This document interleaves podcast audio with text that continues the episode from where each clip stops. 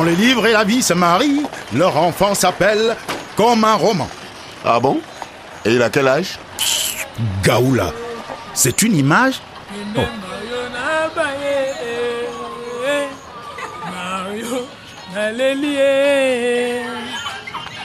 Bonjour à tous. Entre archives, lectures et reportages, cette semaine encore, je vous emmène en voyage dans les pages du livre « Congo, une histoire » de David Van Reybrouck, une grande histoire écrite avec les histoires individuelles des Congolais que l'auteur a rencontrés.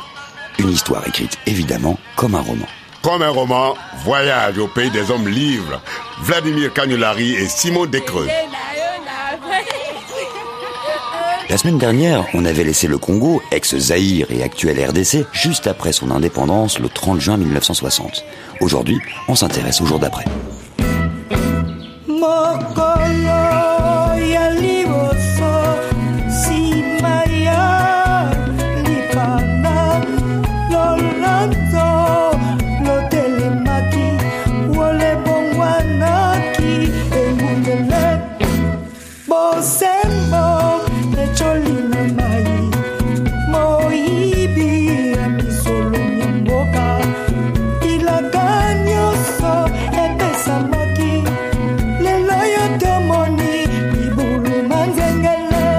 La multitude d'origines, autant d'ethnies que de coutumes, n'empêche le partage d'aspirations communes.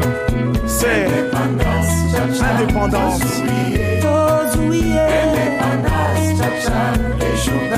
Le jour d'après.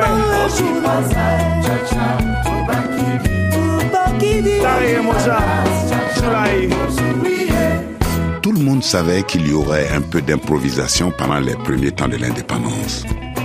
Il était clair que tout n'allait pas se passer le plus simplement du monde. Mais de là à penser que durant les 6 premiers mois de son existence, le Congo allait connaître une grave mutinerie dans l'armée, une fuite massive des Belges restés sur place, une invasion de l'armée belge, une intervention militaire des Nations Unies, le soutien politique de l'Union soviétique, une phase d'extrême tension de la guerre froide, une crise constitutionnelle sans égale, 2 sécessions portant sur 1/3 de son territoire et par-dessus le marché, le sort réservé à son premier ministre qui allait être fait prisonnier, s'enfuir, être rattrapé, torturé et tué. Non, tout cela, vraiment personne ne l'avait prévu. Ainsi commence le 8e chapitre de Congo, une histoire de l'écrivain belge David Van Reybrouck. Vous l'avez entendu, l'indépendance proclamée le 30 juin 1960 fut d'abord une libération et juste après, une immense épreuve.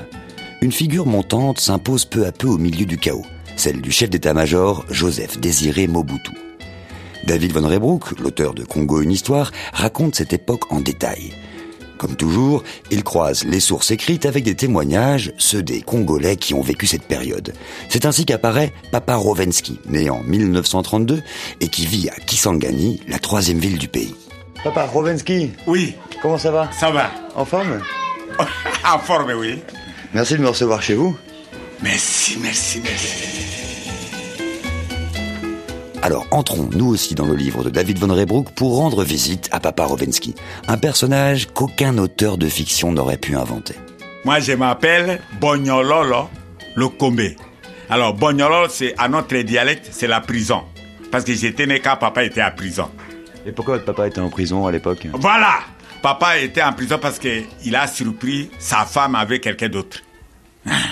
Alors, il a donné des coups des canifs, des coups de choses, alors il a été arrêté. Il l'a tué même.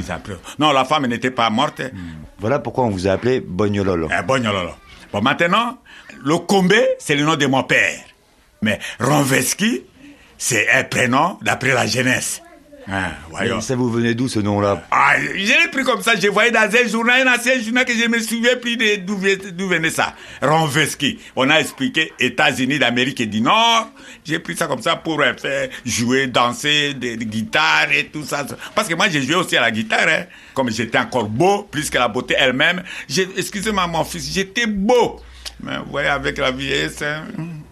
Ça va, vous vous débrouillez pas mal pour un papa de votre âge. Je m'embrouille un peu, j'étais un ambianceur aussi.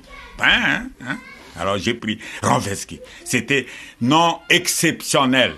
Et jusqu'à présent, il n'y a pas Rovenski dans tous les Congos ici. Vous habitez cette maison depuis combien de temps ? Depuis 1955.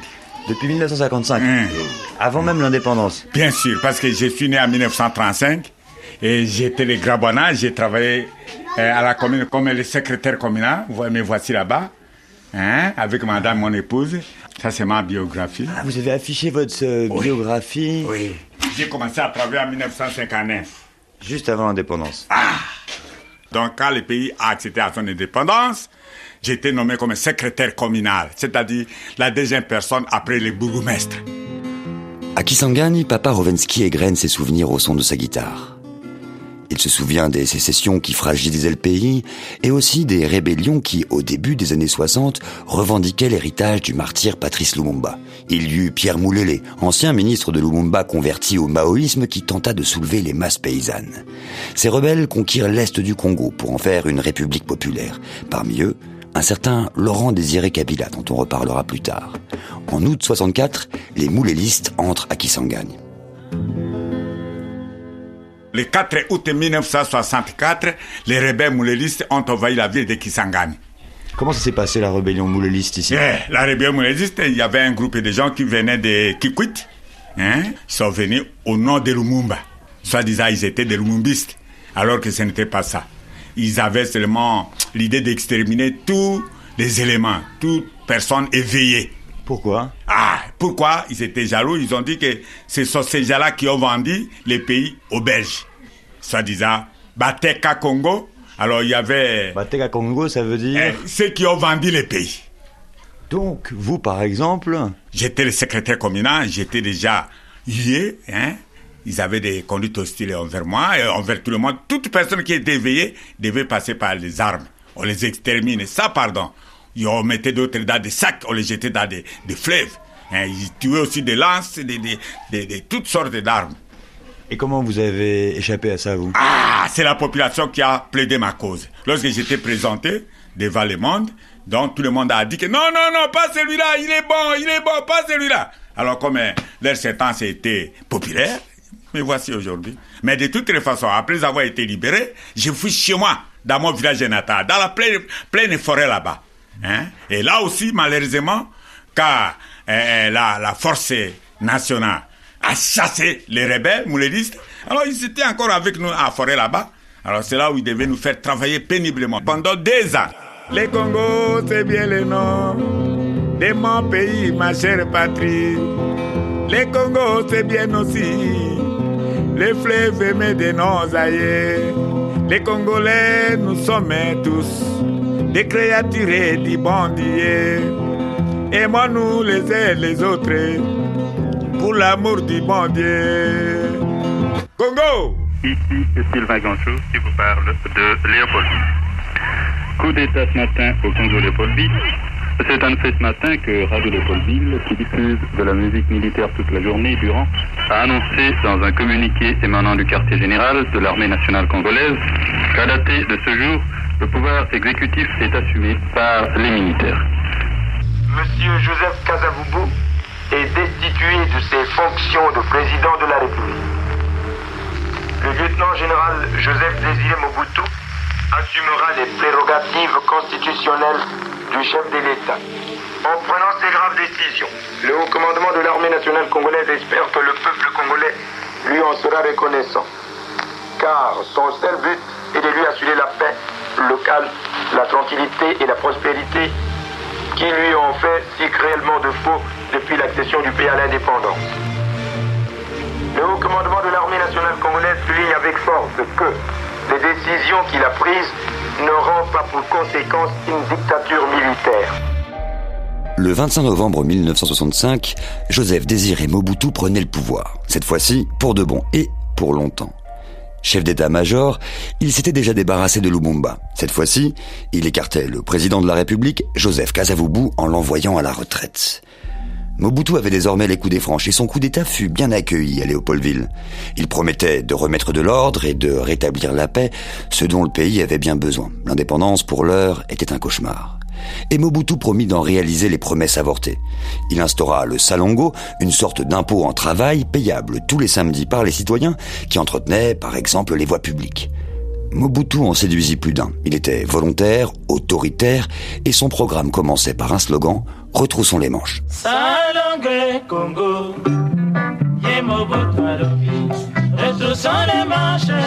Mobutu a dit « Retroussons les manches ». Nous, originaires du Bas-Congo, nous aimons un pays propre et on va montrer l'exemple. Vous, le peuple, travaillez. N'attendez pas que les militaires travaillent à votre place. Le salongo, la corvée, c'est pour tout le monde. Alors, prends donc Taou pour construire le Congo. Ainsi chantaient Franco et Loké Jazz en 1966, fournissant à Mobutu le meilleur vecteur de propagande politique, la musique.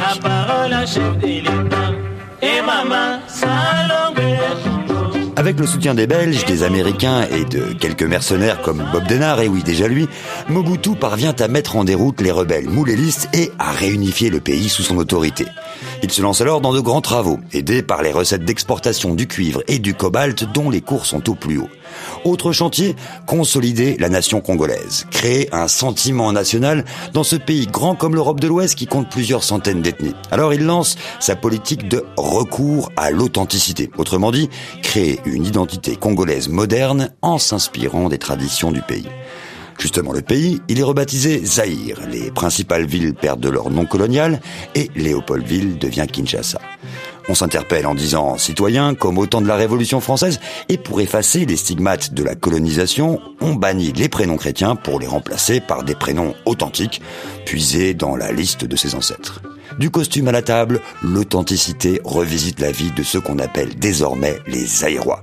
D'ailleurs, dans les rues, on blaguait en imaginant le chef de l'État en plein devoir conjugal qui hurlait au moment crucial « Ça va Zaïre !» Oui, les Congolais avaient du pain, Mobutu allait aussi leur donner des jeux. Comme un roman, Vladimir Cagnolari. En 1974, il offre à son peuple le championnat du monde de boxe, que dis-je, le combat du siècle, Mohamed Ali contre George Foreman, à Kinshasa et en mondiodiffusion. Pour que la fête soit plus belle, le match fut précédé d'un festival musical de 3 jours, une sorte de Woodstock africain dans le stade où devait se tenir le combat.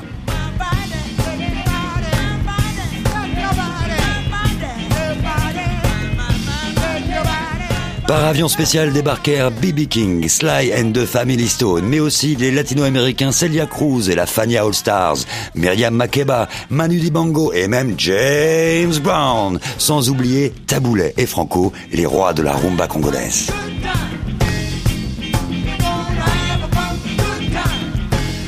Le concert fut mythique.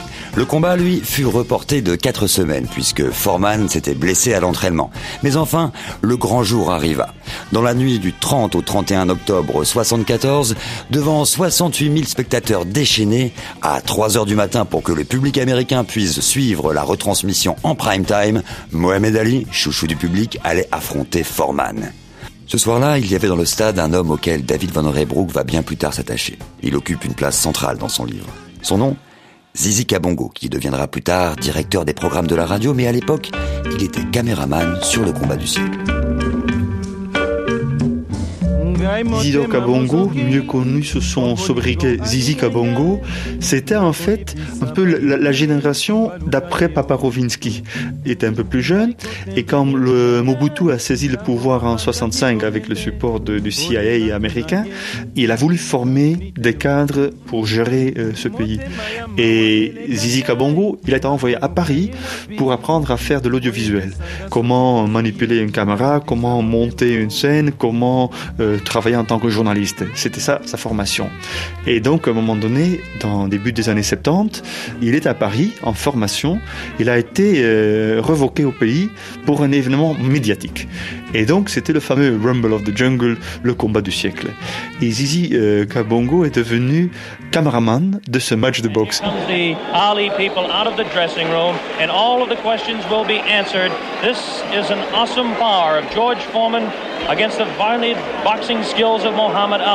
Zizi Kabongo se retrouve à poster derrière la caméra qui devait filmer les réactions du public. Une fanfare fit le tour de la piste d'athlétisme. Elle jouait de la musique congolaise traditionnelle. de véhéments hurrahs s'élevèrent quand Ali sortit des catacombes et s'approcha du ring en dansant et en boxant dans le vide.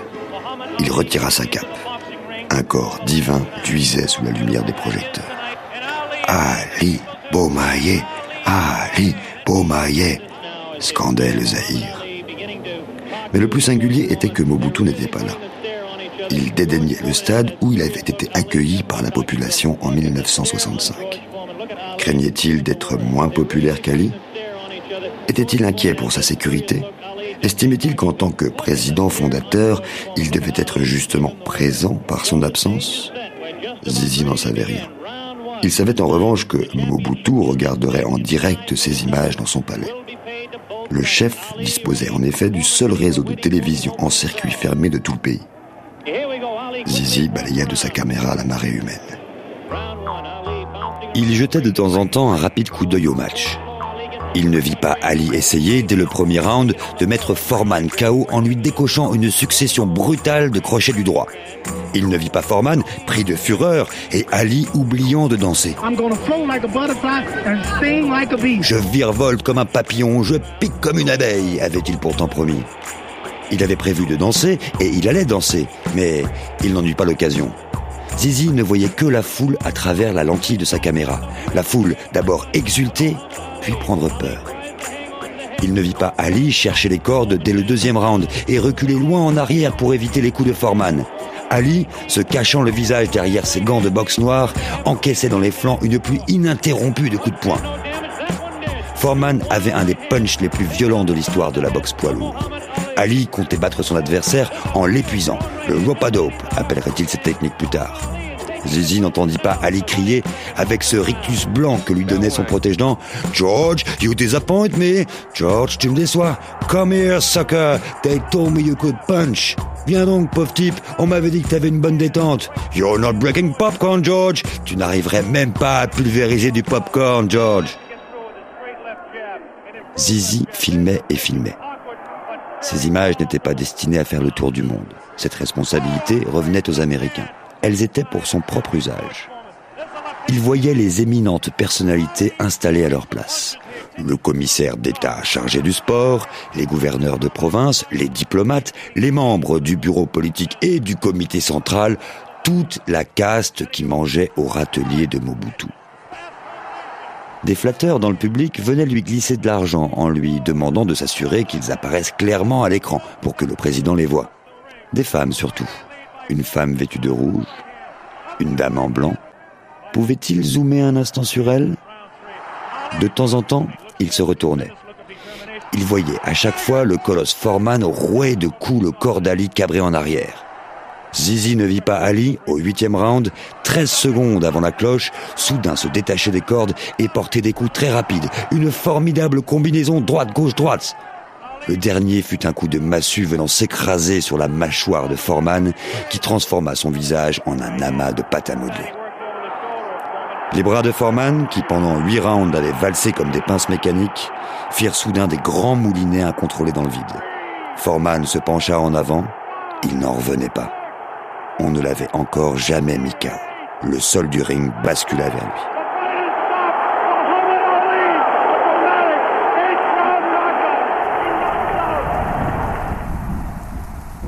Ce fut une folle nuit.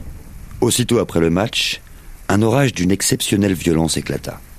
Les boîtes de nuit de Kinshasa étaient bondées, les boissons étaient gratuites, tout le monde faisait la fête, tout le monde riait, tout le monde buvait.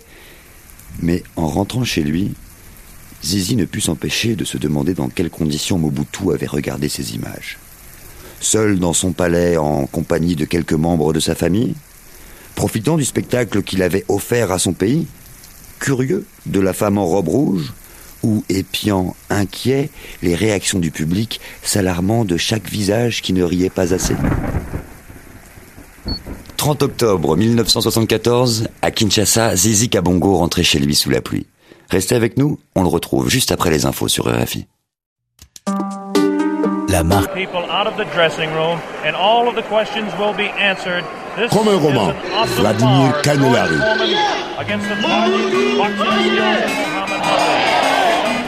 Comme un roman, seconde partie, on continue notre voyage dans le livre de David Van Reybrouck, Congo, une histoire.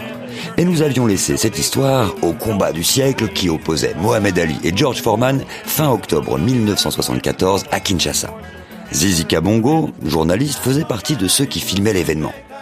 30 ans plus tard, en 2004, je le retrouvais à Kinshasa où il était devenu directeur des programmes de la radio nationale.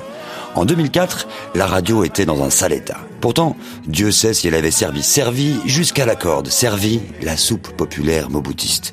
Oui, Mobutu, ancien journaliste, avait compris l'importance capitale des médias, que ce soit pour forger une conscience nationale, ou bien sûr pour asseoir son omnipotence. À l'époque, même Dieu était jaloux de Mobutu. Aux premières loges, Zizi Kabongo se souvient de tout. Ici où nous sommes à la radio. Le projet a commencé dans les années 70. Les années 70, ce sont les années où, disons économiquement, le Zaïre était très fort. Le cours du cuivre sur le marché international était en hausse et les recettes de l'État étaient pleines, vraiment pleines. Et à ce moment-là, Mobutu a voulu avoir une radio, une télévision digne, si vous voulez, de la grandeur du pays, quoi. Alors, pour entrer, nous allons d'abord montrer nos papiers à... C'est messieurs les militaires. Bonjour, messieurs.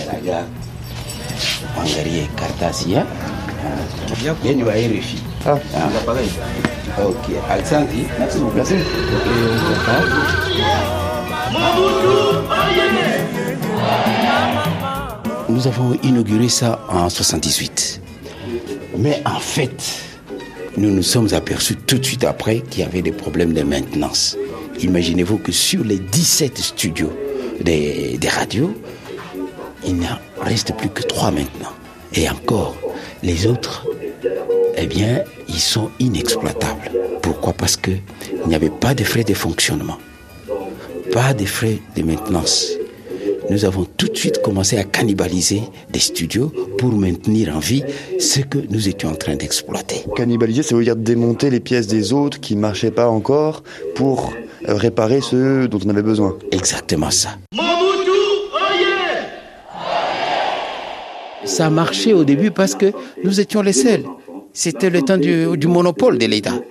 Donc à ce moment-là, pas de concurrence, rien du tout. Il n'y avait que les messages du parti qui passaient 24 heures sur 24 en français et dans les 4 langues nationales. De la musique, bien sûr. Ah, ça, au Congo, on ne peut rien faire sans musique.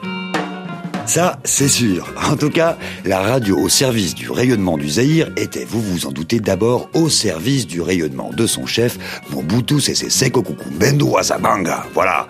Un organisme avait d'ailleurs été tout spécialement créé pour l'installer tel un dieu dans l'esprit de ses concitoyens. C'était la MOPAP, Mobilisation, Propagande et Animation Politique, tout un programme. Et les journalistes, eux, étaient chargés de la liturgie. À la radio comme à la télévision, par exemple, nous avions ce qu'on appelait les slogans. Avant les informations, nous avions des slogans. Nous avions par exemple un slogan qui disait « Un seul chef, une seule nation, un seul peuple », comme ça. Puis, dans les chansons, nous avions tout ce qui voulait dire que c'est le chef qui a raison. Tout avec le chef pour le bien de tous. Puis, par exemple, Objectif 80. C'est-à-dire, dans les années 70, on avait fait une sorte de plan directeur qui s'appelait Objectif 80. Les routes un peu partout, et tous les enfants à l'école, ce genre d'absurdité comme ça, quoi. Mais à la radio comme à la télévision, c'était des slogans, ils étaient passés en boucle, tout devait passer tout autour. Ce qui était terrible, c'est que plus on arrivait vers l'année 80, moins il était évident que nous pouvions atteindre ces objectifs. À ce moment-là, les hommes du parti imaginaient un autre slogan. Ce n'était plus bon de parler des objectifs 80 parce que vous rappelez des choses qui n'ont pas été faites, alors vous êtes un saboteur. Donc à ce moment-là, on inventait une autre série de slogans. Bon, alors, à la télévision, ce n'était pas pire qu'à la radio, pire, c'est-à-dire à cause de l'image, mais seulement à la télévision, c'est qu'il y avait des images... incroyable, Mobutu qui sortait du ciel comme Dieu le Père et tout ça, qui venait et descendait vers nous pour notre salut et tout ça. C'est nous qui avons inventé ça. On ne peut pas dire que c'est Mobutu qui a inventé ça. C'est nous. C'est nous les turiféraires. En cela, nous avons aussi fait Mobutu. Quand nous avons commencé à inventer les timoniers, les guides clairvoyants, le matin qu'il y avait encore quoi. Les bâtonniers. Alors, les pharaons modernes, des histoires comme ça. On avait même inventé le mobutisme. Dites-moi, le mobutisme, c'est quoi? C'est toutes ces histoires en isme là. C'était pour imiter les autres. Contre la négritude, nous avions le mobutisme, nous avions l'authenticité, des histoires comme ça. L'authenticité est notre philosophie politique. Nous voulons être nous-mêmes et non ce que les autres voudraient que nous soyons. La République de Zaïre,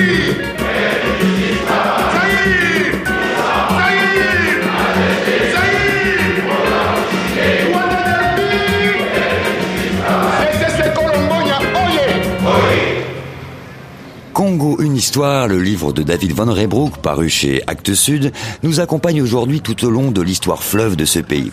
Et il raconte bien l'ascension puis la chute de Mobutu, maréchal du Zaïre. Toujours servir, sa devise, devint peu à peu dans les faits toujours se servir. Certes, les fonds étaient allègrement détournés par le chef qui redistribuait à ses protégés et ses ministres faisaient tout autant. On dit que le poisson pourrit par la tête et quand les Congolais comprirent que la tête était pourrie, eh bien ils se mirent eux aussi à se servir là où ils pouvaient.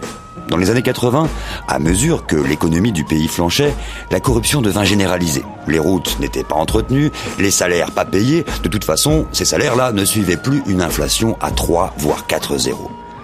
Mobutu vit avec angoisse la chute du mur de Berlin et ses conséquences. Oui, la guerre froide étant finie, il ne servait plus de rempart contre le communisme dans la région. Bientôt, les Occidentaux le lâcheraient. Il vit aussi son ami Ceausescu et sa femme se faire fusiller dans une cour d'école sous un pâle soleil d'hiver. Le soleil de Mobutu lui aussi pâlissait. Il accepta de lâcher du lest et d'ouvrir timidement le pays au multipartisme. Enfin, du moins pour la forme. Le Zaïre était à la dérive. Mais le Zaïre n'avait encore rien vu. À l'est du pays, un soleil sanguinolent se levait. Celui de Mobutu, lui, allait bientôt s'éclipser. Nilitaka kwenda Kisangani, masikini mama e nalelie. Nilitaka kwenda Kisangani, masikini mama e nalelie.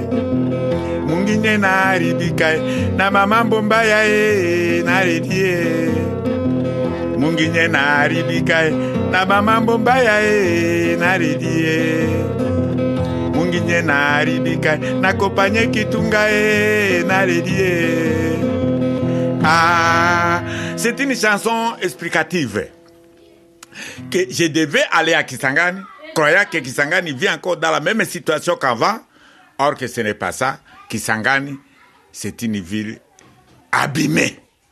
Mungine n'arribika na maman Bombaya. Donc c'est une ville qui est pourrie de mauvaises actions. C'est une ville qui a beaucoup de voleurs. Compagnie Kitunga, des voleurs. Congo! Les Bongos, c'est bien le nom de mon pays, ma chère patrie. Les Congos, c'est bien aussi les fleuves aimés de nos aïeux. Aimons-nous les uns les autres pour l'amour du bon Dieu. Papa Rovenski chantait son fleuve chéri et sa ville qui Kisangani pourrie par les voleurs et les mauvaises intentions. Et Kisangani fut en effet l'une des villes martyres du Congo. La ville est aux portes de l'Est et c'est par l'Est du pays que le conflit rwandais allait s'inviter au Zaïre. Avril 94, c'est là que débute le génocide qui voit près d'1 million de Tutsis, mais aussi des Hutus modérés exterminés. Dans les semaines qui suivent, le Front patriotique rwandais, une rébellion formée par des Tutsis en exil, met fin au génocide et prend le pouvoir à Kigali. Par peur de représailles, 2 millions de Hutus fuient le Rwanda. Les 3/4 vont au Zaïre. Parmi eux, les génocidaires que les Français de l'opération turquoise laisseront passer. Tous sont installés dans d'immenses camps côté zaïrois, à 2 pas de la frontière rwandaise. Et le FPR va se décider à les poursuivre, d'abord directement, et puis, voyant que le régime du maréchal est prêt à tomber, eh bien l'armée rwandaise ira plus loin, mais cette fois-ci sous un nom et un habillage congolais. C'est ainsi que naît l'Alliance des forces démocratiques pour la libération du Congo, la FDL.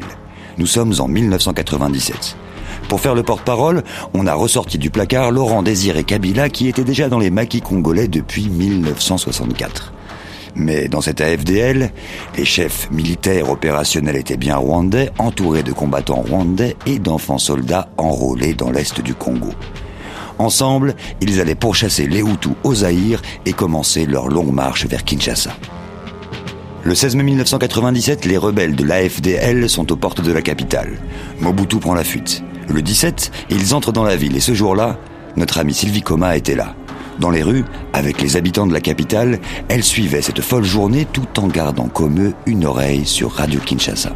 Les éléments armés de l'AFDL ont investi la voie du Zaïre aux environs de 13h10. Ainsi donc, nous tenons à vous signaler que l'armée des libérations est bel et bien à Kinshasa. Eh bien, s'il y a des coins qui n'ont pas encore vu passer les éléments de l'AFDL, eh bien, qu'ils se rassurent, chose faite sans doute dans quelques instants. Dans quelques instants, nous sommes tous dans l'attente de ces messages radiophoniques de l'AFDL. Ce n'est pas encore rentré dans la bouche. Alors, tout à l'heure, nous serons tous fixés sur la dénomination actuelle de notre station. Mais jusque-là, je vous signale tout simplement que vous écoutez Kinshasa tout court, parce que Kinshasa, je crois que ça ne va pas changer, ça sera toujours Kinshasa.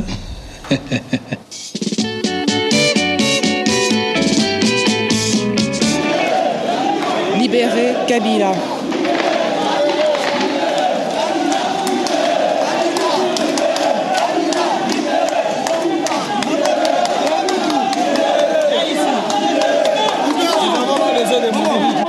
Il faut être calme, parce qu'il y a deux spots qui font les désordres. Hein.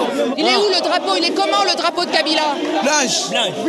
C'est pour ça que vous avez tous un foulard blanc autour de la tête. Mais pour accueillir les rebelles, ça signifie qu'on leur tape main dans la mer. Kabila vient ici. C'est notre libérateur. C'est notre libérateur. C'est notre Moïse.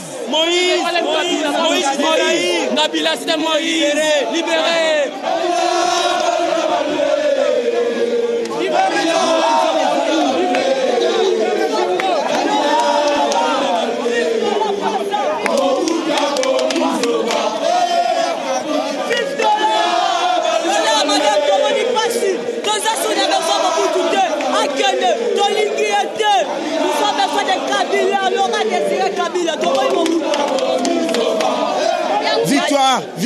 Victoire.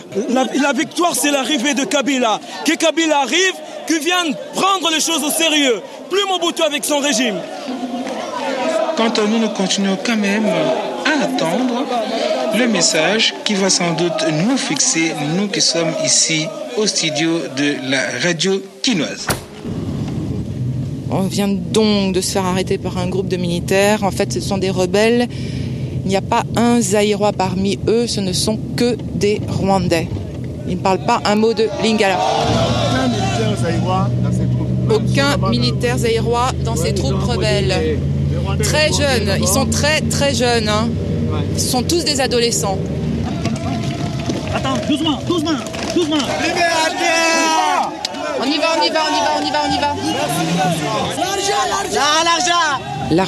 L'argent.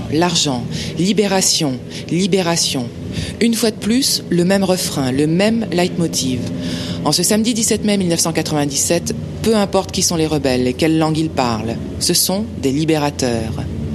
En début de soirée, la radio nationale diffusa enfin le message de l'Alliance. Ce samedi 17 mai 1997, le régime dictatorial de Mobutu, qui aura opprimé la population congolaise pendant plus de 30 ans, vient d'être totalement défait dans la ville de Kinshasa par les mêmes forces de l'Alliance.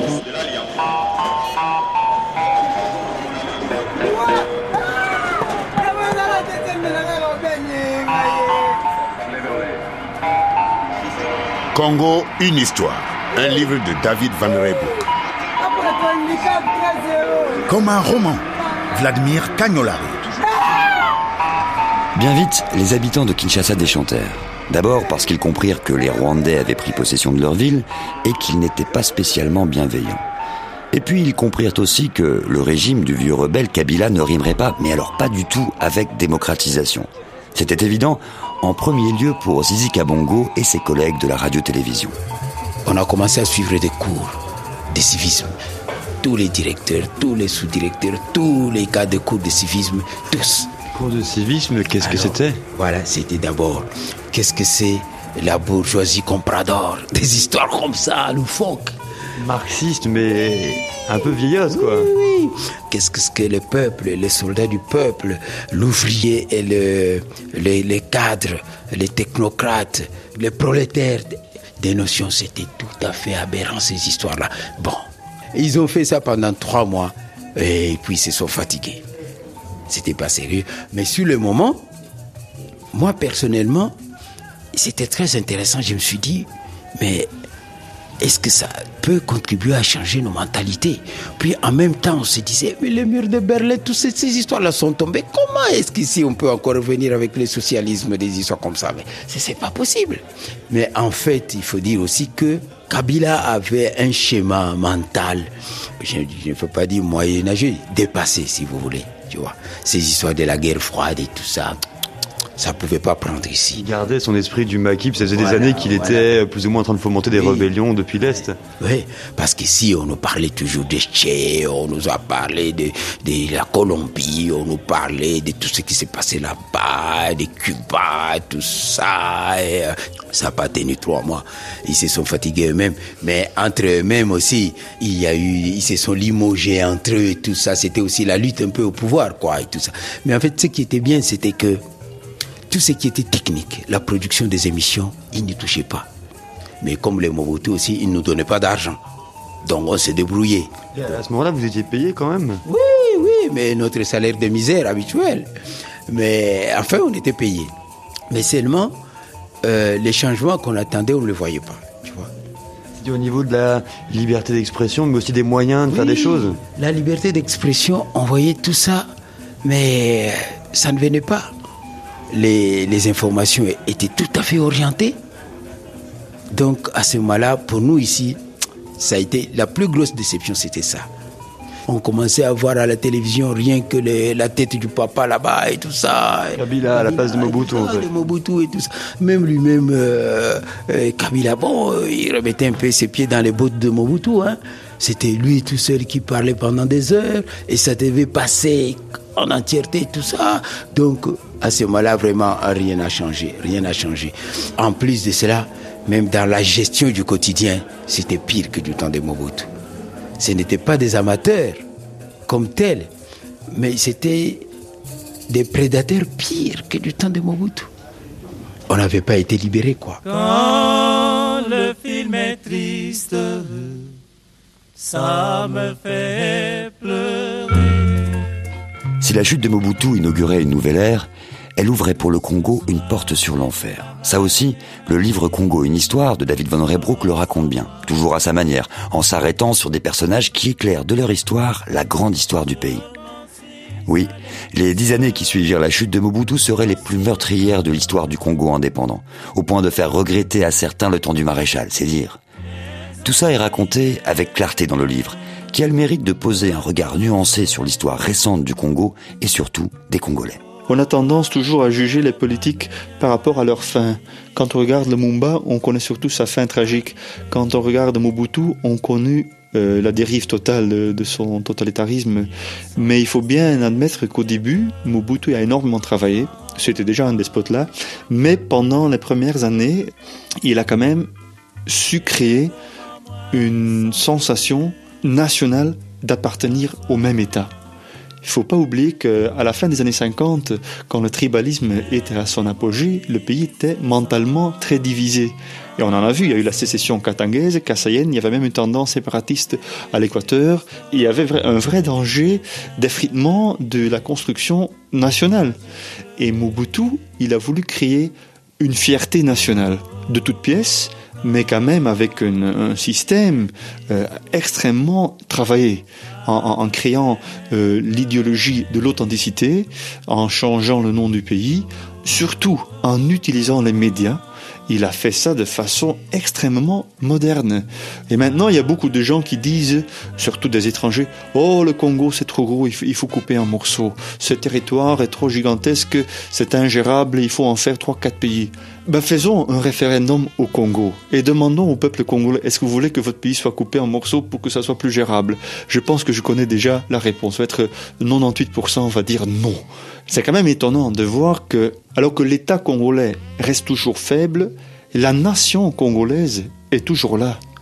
Rares sont ceux, comme le jeune garçon que j'ai rencontré à Kisangani, qui me disait « David, vendons ce pays et partageons le butin. » La plupart des gens vont plutôt dire « Ce pays a un potentiel ». C'est d'ailleurs toujours le titre du journal principal de Congo, « Le potentiel ».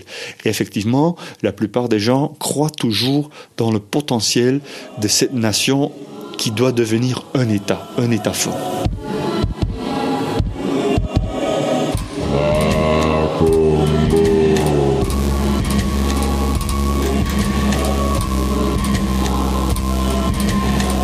Il y a 15 jours, j'ai reçu un appel téléphonique de Kinshasa. Zizi Kabongo me téléphone. Il dit « David, un vrai miracle s'est produit. » Je dis « Zizi, qu'est-ce qui s'est passé? Racontez-moi. J'ai eu ton livre. » Et je dis « Eh ben oui, je voulais bien sûr, allez, vous en tant qu'un de mes premiers témoins, ça me semble tout à fait logique. » Et j'avais donné à ma maison d'édition, Actes Sud, j'avais donné une liste des gens qui devaient recevoir un exemplaire d'auteur. Et j'avais mis Zizi Kabongo, RTNC, Radio-Télévision Nationale Congolaise, Kinshasa. J'avais pas plus que ça comme renseignement et j'avais espéré que la maison d'édition allait trouver peut-être quelqu'un qui partait à Kinshasa parce qu'il faut savoir que le poste est en panne depuis plusieurs décennies. Et donc le courrier, autant c'est une aventure, on n'est pas sûr du tout, voire on est presque sûr qu'il n'arrivera jamais. Le livre est arrivé chez lui au bureau. C'est quand même incroyable et apparemment je me suis fait expliquer que au poste il y a toujours des fonctionnaires, il y a toujours des postiers qui passent, même s'ils sont très mal payés ou pas payés du tout, et qui regardent le poste qui arrive et quand ils voient un nom qu'ils connaissent, ils sortent le colis ou le paquet et l'emportent personnellement à la personne qu'ils connaissent. Mais donc voilà, Zizi me téléphonait en disant David, je viens de recevoir ton ouvrage et merci pour moi et pour mon pays. Ça, c'était en 2012. Et depuis, bien de l'eau a coulé sous les ponts au Congo.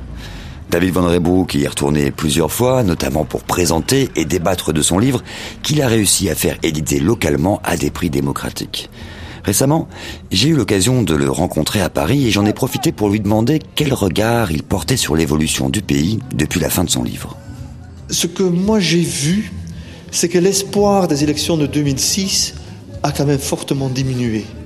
Les élections de 2011 étaient beaucoup plus contestées avec le changement de constitution qui a été vite fait pour éviter qu'il y avait 2 tours aux présidentielles. Et j'ai peur de ces troisièmes élections. On a vu que le régime a voulu changer la constitution. On a vu que le régime a voulu faire un recensement pour pouvoir retarder. Ces 2 tentatives ont échoué. Et là, on a le risque que le régime va opter pour un prolongement du 2e mandat sans tenir des élections. Et donc là, on sort du cadre constitutionnel et j'ai très peur de cette phase-là. C'est vrai qu'un régime pourrait rester en place, mais sans légitimité d'en bas, ni une légitimité d'en haut, sans bailleurs de fonds internationaux, je vois pas, je comprends pas comment un régime peut encore gérer une société et améliorer le sort des citoyens et des citoyennes congolaises. Ça m'échappe. Et j'ai vraiment peur qu'à un moment donné, le peuple congolais va se mettre debout. C'est jamais grave, mais j'ai peur des conséquences. Moi, j'ai peur de nouveaux pillages. J'ai peur de nouvelles manifestations colossales avec de nouveaux morts. J'ai peur d'une crise politique plus profonde. J'ai peur d'un effritement du Congo.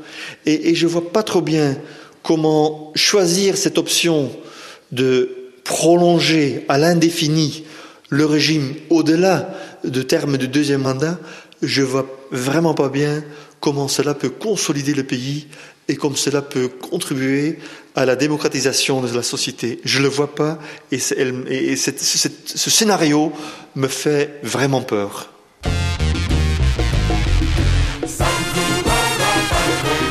David Van Reybrouck n'est pas seul à partager ses craintes et ses incertitudes actuelles. En tout cas, je vous recommande de lire son livre « Congo, une histoire » et pourquoi pas aussi ses deux nouveaux livres, un roman et un essai, qui seront publiés à la rentrée en français. Merci donc à David Van Reybrouck, à Zizi Kabongo, Papa Rovenski, à Simon Descreux pour la réalisation, à Soro Solo pour les lectures et enfin merci à vous de nous avoir suivis. Dans un instant, c'est les infos. Très bon week-end à vous sur RFI. J'entends fond la libération du pot aux Indiens. Ils voient l'Europe comme le Far West en vain et pour rien. En attendant leur chèque de la Western Union, rêve de dévaliser une délégation. Disent le pays en transition, la guerre une escale. Pour cet idéal, passe au plan Marshall, le règne du maréchal, la laisse c'est bancal. Et disent que l'UNESCO n'aide que les pays cartes postales, au lieu de s'affairer aux affaires courantes, car un tiers du pays est sans courant ni au courant. Les guerres ethniques renforcent le statu quo. Le Congo est un terrain de stratégo pour ces pays voisins devenus rivaux, dans le pillage de ces minéraux, de ces lingots. Et ça dégringole, le pays est sous contrôle. Et c'est pire qu'au temps de Léopold. Entre la loi, la jungle et celle des protocoles, la révolution a besoin des bénévoles. Et tant que l'opinion publique abdique, le Congolais reste le nègre de l'Afrique. Même si l'Occident a bon dos, hein, le pillage de nos minéraux, de nos lingots,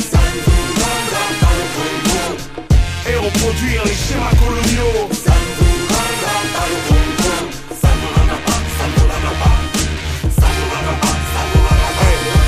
Congolais à part entière, tous apparentés, laissons nos différents à part, on a un pays à remonter. Mesdames et messieurs, cette émission s'achève par manque de piles.